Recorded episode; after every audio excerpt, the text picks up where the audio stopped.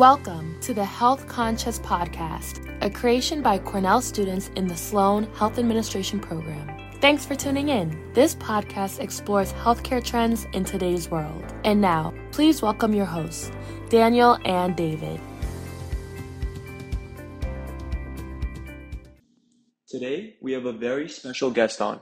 Dr. John Wigneswaran, or Dr. Wig as he's known, is Walmart's Chief Medical Officer. He leads safety, quality, and training along with the Walmart Healthcare Research Institute Clinical Development Program, Innovation, and Medical Affairs. He joined Walmart from Cigna, where he served as the Chief Medical Officer for Express Scripts. Prior to that, he held a variety of roles in the pharmaceutical, medical device, PBM, and healthcare services industries, including DaVita and Johnson & Johnson. He has nearly two decades of clinical experience as a practicing nephrologist and was recently appointed as a board member for the National Kidney Foundation. Doctor Wig completed his undergraduate studies at Cornell University, go Big Red, and attended medical school at the Tufts University School of Medicine. He later completed his nephrology fellowship at New York Presbyterian and his internal medicine residency at Rhode Island Hospital. He later pursued an MBA from the MIT Sloan School of Management. Welcome to the show, Dr. Wig. It's a pleasure to have you on. Thanks, guys. Pleasure to be with you guys. So I, I think a great place uh, just to start off would be, you know, why did you want to be a physician and enter the provider space, and why nephrology specifically? Yeah, no, it's a it's a great question. You know, I I stumbled into uh, into healthcare. My dad was a pediatrician uh, growing up. I actually was really heavily involved in music and had a bunch of life experiences, and I ended up kind of going back to something that felt familiar and for good you know for good reason. It just it, it uh, used to be with my dad in his practice. And so a lot of the things that sort of i took for granted i you know kind of reconnected with um, and then with nephrology um, you know the patient population nephrology is typically it's an underserved population. It's uh, uh, you know the life expectancy of a dialysis patient is you know three to five years. So it's it's a very needy population. And you know that always like those types of opportunities because you could you could really lean in on people that you know that need your help. Yeah i completely agree. Renal failure patients are a subpopulation that are in need of a lot more providers within the space to give them the proper care needed. So i also wanted to get a better understanding of your transition to more of an administrator role within the healthcare space. Were there any specific trends that you saw that led to your transition into being a leader and now into your role at Walmart? Yeah, you know, I didn't have a I didn't have a, uh, a desire or even a plan to go into uh, to industry. I had uh, finished my fellowship. I took a job at a um, really great practice in Dayton, Ohio. Uh, it's one of the largest practices in Ohio, one of the oldest practices, and um, and I ended up uh, meeting a, uh, a pharma executive for a small biotech company, and I started working with them and I just fell into it from there. You know, that company was bought by Johnson and Johnson, and I started working in medical affairs there. This is while I was practicing, and I every point in my career, even after I left practice, was more about you know trying to figure out what I needed to learn. So whether it's medical affairs or medical device or business development, you know, you I've just found myself just um, trying to fill those gaps, and um, so never really had a had a plan. Wish I did, but kind of fell into it. Wow. As someone who's made such a name for himself in the industry, it's hard to believe that you didn't really have a plan. We're going to jump into the Walmart questions in a sec, but in the spirit of keeping the podcast a little bit less formal, we will also be throwing in some personal questions throughout. So, as you know, both David and I are currently graduate students in the MHA program, and I also attended undergrad here like you. So, I wanted to hear a little bit more about your favorite memory from your time at Cornell. And it can't be slope day. Um, I probably my favorite memory is not going to be exciting. Was being in the fishbowl basically all the time. So I probably wasn't as smart as you two. I was in the fishbowl every Friday and Saturday, so I had to really put the time in. Um, but yeah, that was that was what I remember from Cornell was the fishbowl nice. and finding, uh, finding a good chair. Nice. Was was it called fishbowl back then, or was it like the actual? It's called the fishbowl just mainly because it just looked like you know with the windows. Oh, I I totally understand that. I was pre-med and undergrad too, so I can relate to spending a Saturday night in Uris Library while everyone's out partying. But I can't say I regret it. So switching gears, Um, Dr. Wig, could you please give us an intro into more of the Walmart Health and Wellness Services and your exact role within the company? Yeah, so I think you know a lot of people don't know um, a lot about Walmart and healthcare, but the, the company's been in healthcare since the 1960s, and it's a, a very significant footprint. You know, there's you know over um, uh, 5,000 stores, uh, you know, in the United States and Puerto Rico. 4,000 of the stores are in um, federally underserved areas, and uh, there's pharmacies in all those uh, stores. So it's a very significant retail pharmacy footprint. Um, we also have, you know, dental practices, primary care, telehealth.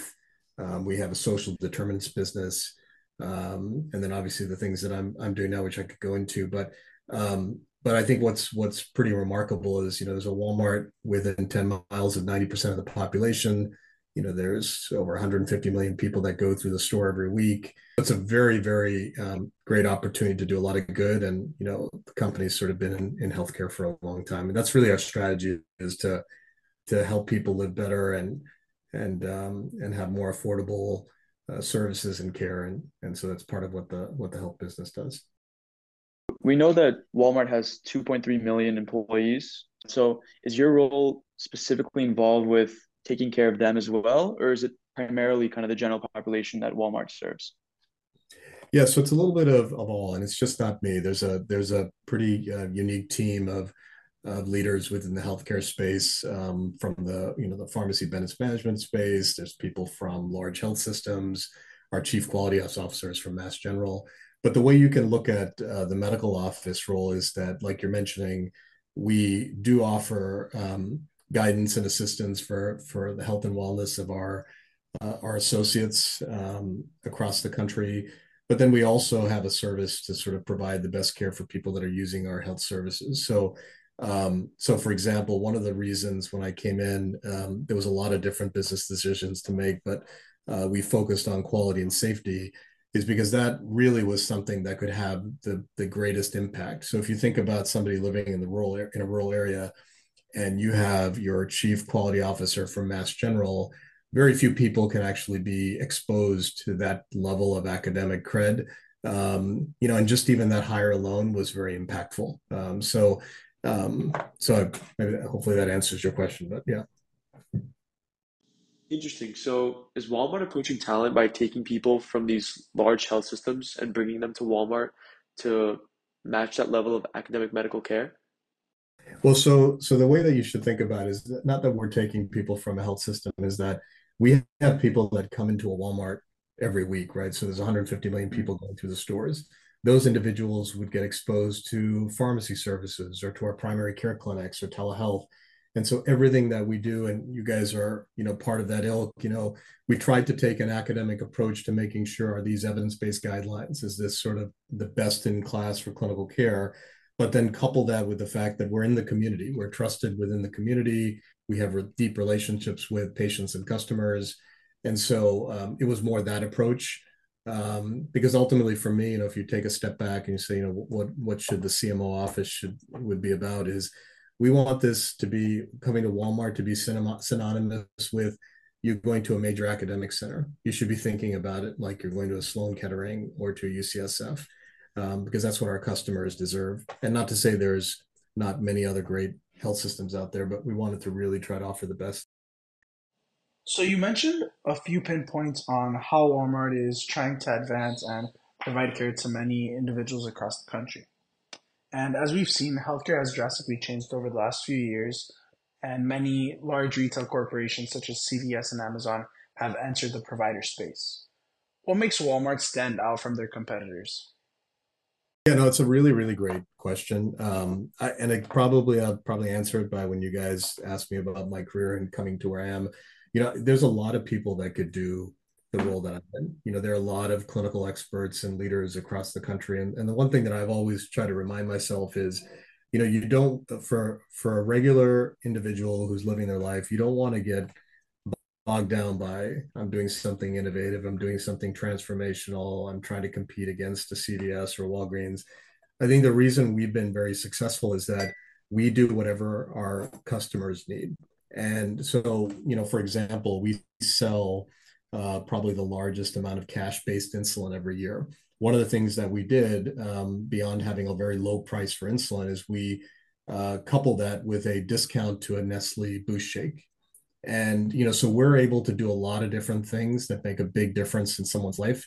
Um, and we're not really leaving that. We're not trying to reinvent healthcare. We're trying to think about where are the things that we can play in that have a real meaningful day impact in somebody's life today. And I think that's what gives us a lot of uh, a lot of differentiation in the market.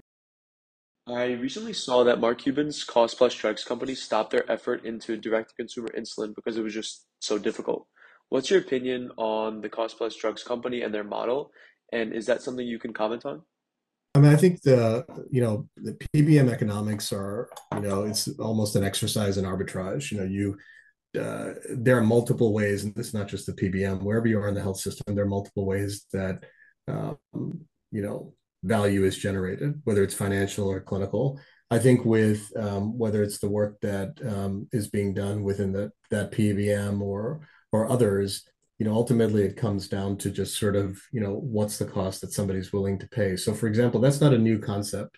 Um, many of the current PBMs have had sort of a cost plus model. It's just that people haven't taken advantage of it. Uh, there are other sort of factors that come into, you know, the cost of a drug that actually impacts patients. So, for example, if a drug is very high priced and there's a rebate associated with it, those dollars actually come back into, for example, the plan sponsor, and it, it helps with the costs of other people in that plan. So it's not always about the low cost. The other thing for us is that, you know, a real value is that we're able to use our scale to try to drive those prices down and and you'll you'll see more of that. Um, we have a dollar generic program where people can buy, you know, a almost hundred different um, medications, and so there's a lot of ways that we can we can make uh, make a difference, and so it's all related to to that. But the economics are quite are quite um, complex. Yeah, that scale must be a real tool for Walmart. On that note, you mentioned previously that there's a Walmart within 10 miles of 90% of the population. So I was wondering, how does being local to the communities you're trying to serve affect the method in which you deliver care? Yeah, no, I think it's probably the the probably one of the biggest differentiators for us.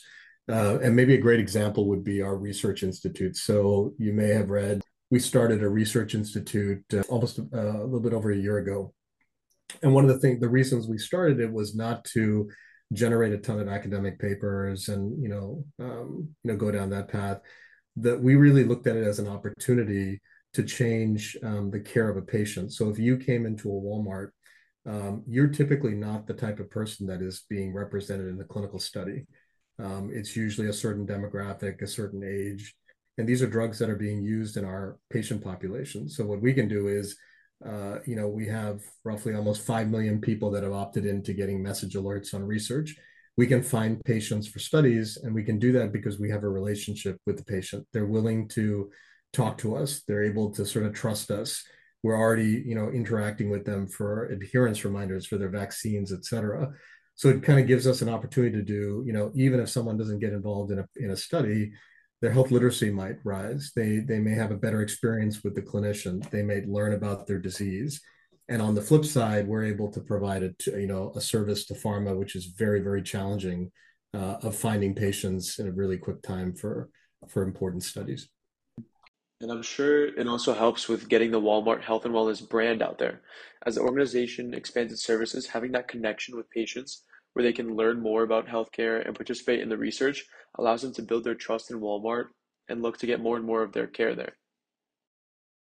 Yeah, I think, and I, I think we always we always take a look at this less about the brand as more about what's best for our patients. And so, you know, an example of that is that we don't do every clinical study we do the studies that are really important to our patients. So, you know, whether it's obesity, whether it's uh, vaccine studies, um, you know, we don't have to do everything. And so we we try to take a really hard look that if we are going to talk to someone about something, it has to be impactful. And so um, that's been sort of the approach we've taken with, you know, whatever initiative where we launch out. Yeah, I think having that focus is the key because at Walmart size, there are just so many opportunities but keeping it relevant to your patient population is very important. So, diving a little bit deeper, is there a sector of healthcare that you are most eager to see the development of? Wow, that's a loaded question. I'd answer it in two ways. So, one is I kind of want to see the development of things that we can do today. And so, you know, things like what we talked about, if you lower the price of drugs or if you have services that are available to people that don't get it, um, that's something that can make an impact today. I think futuristically, you know, the things that I've been sort of interested in is, uh, you know, diagnostics, um, particularly diagnostics where you're able to tell whether a drug is more appropriate for a patient, you know, based on uh, traditional and non-traditional data elements. Um, I like the lab space a lot, particularly, you know, um, what you can do and learn from blood and, you know, genomic profiling. And then obviously everybody's talking about AI and be interesting to see what happens there. But, you know, those three areas are, are interesting. So, are any of these three areas, whether drug diagnostics, genetic profiling, or AI, as you mentioned, some that Walmart is looking into devoting um, their resources and efforts into in the next few years? So we, you know, while it might not be something we're doing today, the company as a whole has, is leads on many of these fronts. So whether it's AI or others, you know, the other parts of our business have have um, you know um, different work streams where you're exploring things that might be appropriate. So I think all of that stuff is is things that we we look at and uh, try to prioritize what's what's important. Yeah, that, that's great to have an organization at that scale in which technologies that are being researched for different areas can later on be implemented for the health and wellness area as well. Uh, so, how does Walmart decide the medical services that will be provided in new locations, markets, and cities? The company is looking to expand into and open new clinics now. Yeah, I think you know. So the we have a clinic strategy in terms of where we want to put our clinics. You know, and it all has to do with sort of what the need is in the area. So you know, if you have a rural area where there's not a primary care spot, but you know, there's clearly going to be a Walmart, that's a really important thing for us. Um, so that's that's uh, there's a there's a lot of thought that gets put into that. But other services are really about what helps our patients. So we have and within the pharmacy, you know, we have six over sixteen thousand pharmacists. We have a test and treat program where you can come in and get a test, whether it's for flu, COVID, and get the appropriate medications. And you know where we really can make a big difference is in things that may not be as traditionally, you know, complex healthcare wise. So, for example, if you were shopping and you were, and we noticed you were looking for Kleenexes or Robitussin, that might generate a visit for, you know, for you. You know, it might be important for you to talk to a pharmacist about potentially a therapeutic option. So there ways that we can sort of understand based on how well we know our our customers what might be appropriate, and that's sort of how we think about, you know, what services we we offer. Walmart Health and Wellness initially started their clinics within organizations that were drastically underserved and lacking various physicians and other resources. How does your organization ensure that you're able to properly staff and incentivize physicians and other clinicians from across the country to come into these rural communities? Yeah, you know, I think it, it is probably the same way that, that you would attract someone even um, in a in a uh, clinic or a hospital. You know, people who go into primary care, and particularly those that choose to um, serve communities that are underserved, they have a mission and passion, and we really look for the people that have that mission and passion beyond all the other things where we're competitive with, whether it's salary and and just you know work life balance, et cetera. We're really looking for people that put the customer first and want to be there. You know, many of us, even on the leadership team, uh, we didn't have to leave our current roles. You know, I think most of us were pretty happy. We came here for a reason to to do something different. To move back a couple years, how have you seen healthcare change as a result of the COVID pandemic? Health inequities became really clear during this time with sharp differences in how different communities were affected both physically and financially. So what are some of the impactful initiatives that healthcare leaders can take to bridge gaps and improve health equity? Yeah, so I, th- I think um, I mean the obvious things were you know the the, the virtual way of, of providing care changed and was accelerated. I think the other thing is that um, we weren't really thinking about a Walmart or retail settings in that instance, and and you saw you know we were one of the first, if not the first, to start with you know pretty large scale COVID vaccinations um, at that time. And when you think about it, you know we are in the best position to do that because we're in the community and and more than that, you know, all of the apprehension um, that people had in terms of the disease and, and the vaccine, our pharmacists were able to kind of um, use the relationships that they have built to have those conversations. So um, it certainly uh, changed the way that we think about care um, in that way.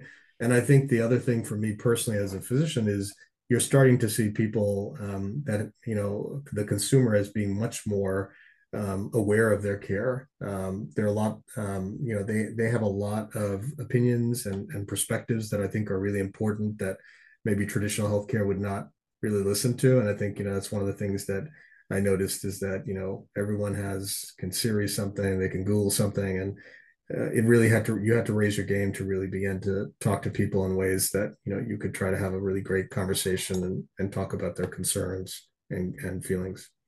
Yeah, I agree with that. I think the, the COVID pandemic has definitely made people a lot more health conscious, not only health conscious podcast, uh, not only for you know just just COVID, but in general, people started realizing that their health is not something to be taken for granted, and that you know things really have to be taken a day at a time, and, and make sure that they're doing everything they can to to ensure that they're they're keeping themselves healthy.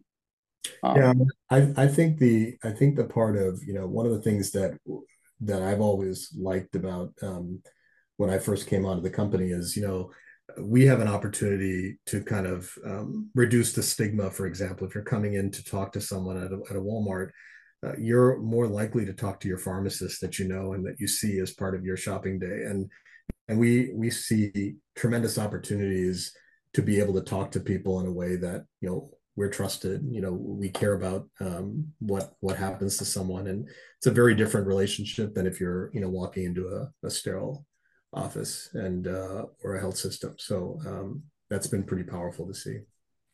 Yeah ha- having grown up shopping at walmart most of my my childhood and left so far uh, i completely agree with that. It's a it's a different experience a big differentiator compared to walking into the hospital into into a clinic the doctor's office. Being able to just walk down the aisles and do your shopping as well while you get your medical care maybe right before right after is is a very interesting and different way of providing care. Yeah. No i think you know uh, we have a um, a group of associates uh, are that are our community health workers. And so you can see situations where if you're a diabetic and you come in and you've seen your primary care doctor uh, they may take you on a on a shopping trip to look for healthy foods. There might be discounted foods. Um, you know, we have the largest selection of organic foods, so the opportunities to really kind of do things that make sense in someone's life are, you know, are are pretty powerful. And so, instead of them telling you, you know, you should buy this food and this food and this food, you you walk them down the aisle and you show them which food which food to buy. You show them, and and you could potentially give them, you know, some financial incentive and um, and that's where when you know I think we've had some really great discussions, whether it's with payers, employers, that uh, some of those things are really really important um, with regards to what they're trying to do. They can't make those types of day to day decisions in the typical traditional healthcare practice, but we can, and so that that I think is a really great opportunity for partnership. Yeah, I think it opens a lot of doors for creativity in regards to value based care and preventative care approaches. So I'm really interested to see the scale and impact of this concept as Walmart Health and Wellness expands. Is there a different mindset you're taking with this role in comparison to your previous roles you've had, whether that was at DaVita or Express Scripts? Yeah, I mean, I, I think the mindset is um, maybe comes out of out of just years of um, just realizing, you know, you just don't know as much as you think you do, and so you know having a uh, you know kind of an approach where you know it's okay to not know something it's okay to uh, try to learn every day. I've taken that approach and i've also taken the approach of this trying to do things that make a difference today. And so it doesn't have to be innovative it doesn't have to be transformative to make a difference in someone's life. And so the mindset now is I just want to make an impact today, and, and it's been more more about that. You know, when you start your career, you're you're chasing a bunch of things, and um, ultimately, it doesn't make a big difference at the end. So those are some important words of advice to you. Thank you for those words. We're just about to transition to a similar question. Um, so, lastly, uh, tailoring to our audience of early careers within the healthcare space, both clinical and administrative, what advice do you have as they start off their career? So, you know, the, the one thing that I think folks should really think about is, you know, the, the world of being a subject matter expert is is going to go away. You know, um, everyone can can find the information, and so you have to really be a person that knows how to execute. You know how to need to know how to operate. So, are you able to put together a presentation that you know that makes sense. That is, uh, you know, that's an executive level deck. Uh, do you know how to work through um, setting up KPIs and metrics? You know, um, do you have you can you run teams? Those are probably more important. I think where I've seen a lot of struggles is uh, individuals who rely on their you know their credentials and um, all that fun stuff and it, it just doesn't it doesn't really make sense anymore i would rather have someone who knows how to execute uh, everything else you can learn and so um, that's one thing that i've i think is going to become more and more important as we go forward. Yeah that's fair. As you know as david and i kind of enter our careers next year that's that's exactly what we're targeting is not really the position or the, title. It's it's really the, the the skills that you're going to be getting you know trying to maximize how much we learn in the time period to really you know have that effect on us that compounding effect as we go on into our careers. So i wanted to transition a little bit. You know we, we try to keep this podcast a little bit more lighthearted so we have a couple trivia speed round questions for you so i want you we're just going to ask the question and you say the first thing that comes into your mind is that cool um all right let's go okay favorite food chicken fingers Favorite movie genre? Drama. Favorite place to travel? Uh, my house. Favorite sports team? Chicago Bulls. And finally, for our Cornell listeners, favorite place to eat in Ithaca? Uh, you know, I used to eat a lot at Rulloff's. I don't know if that's still there. Is it still there? No. Uh, not that I know of. No. How about that cafe? The uh, there was some cafe that um, like a dessert cafe. The dessert cafe. It's like oh, the dairy bar. Oh damn! I think all this stuff's not there anymore. So can't help you. it could be Collegetown Bagels. yeah, no, it definitely wasn't that. It was Rulloff's, but uh, well, that's sad. Yeah, you're gonna have to take a quick trip up to Ithaca. We have to do that. That's good. Well, listen, Dr. Wig, thank you so much for you know taking the time to speak with us. We really appreciate it, and we look forward to seeing where Walmart Health and Wellness goes. Yeah, no, I appreciate you guys reaching out. I think, you know, it's a testament to you to reach out the way you did. And, um, you know, when you try to have these different perspectives and conversations makes a big difference. So appreciate you guys uh, including us. Perfect. Thank you so much, Dr. Wig. Thank you for listening to the Health Conscious Podcast. Stay tuned in for our next episode by subscribing on Spotify, Apple Music, or anywhere else podcasts are streamed and follow us on Instagram and LinkedIn at the Health Conscious Podcast for updates and exclusive behind the scenes. See you next time.